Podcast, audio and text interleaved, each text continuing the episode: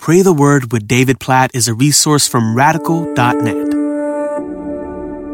Psalm chapter 7, verse 11 says, God is a righteous judge and a God who feels indignation every day.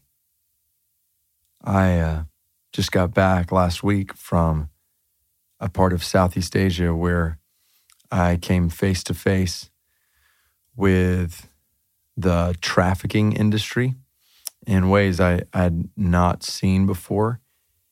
Just learning stories of victims who have been taken, women, men, little children, and, and taken from their homes and things done to them that I couldn't even begin to describe on a podcast like this.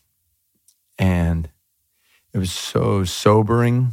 It was, in a sense, maddening. Like I just, there's just this anger inside of me as I thought about the sinfulness and evil and wickedness in the world.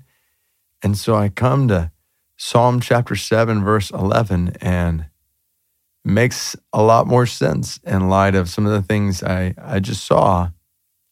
God is a righteous judge and a God who feels indignation every day. He knows, God knows all of those stories far more than I can even begin to comprehend. I can hardly take in the little bit that I have learned.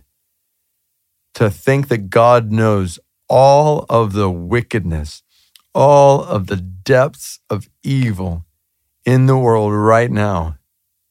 Absolutely. He is a God who feels indignation every day. And I praise him because he's a righteous judge. It is good to know that there is coming a day when justice will reign fully and finally. And that confidence is because God is a righteous judge. I just think, what if God wasn't a righteous judge? What if, he was an unrighteous judge? What if he was not just? We would have no hope of justice, ultimate justice in the world. The only way I can even process through some of the things I saw and heard about in this particular country. And it's not that it's just that one particular country. These countries all around the world, it's my own country. These things are happening. The only way I can even process that is I know that one day justice will reign, that justice is coming. So, so we, we pray, God, cause your justice to reign. You are a righteous judge, O God. So we pray for the spread of your justice in the world.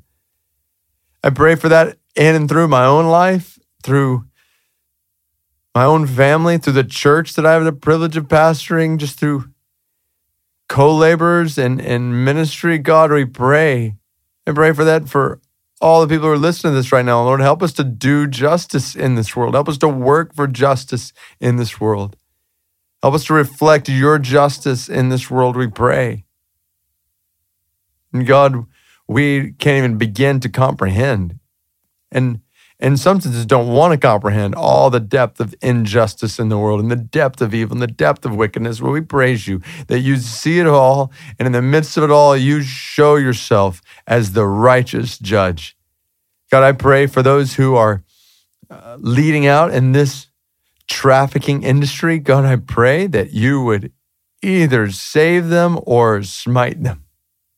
God, I pray that they might come to know your mercy or that they might come to know your justice. Swiftly, I pray. Lord, we, we pray that we as your people, as the church, would be a reflection of your just character in a world of so much injustice around us. And we put all of our hope in you.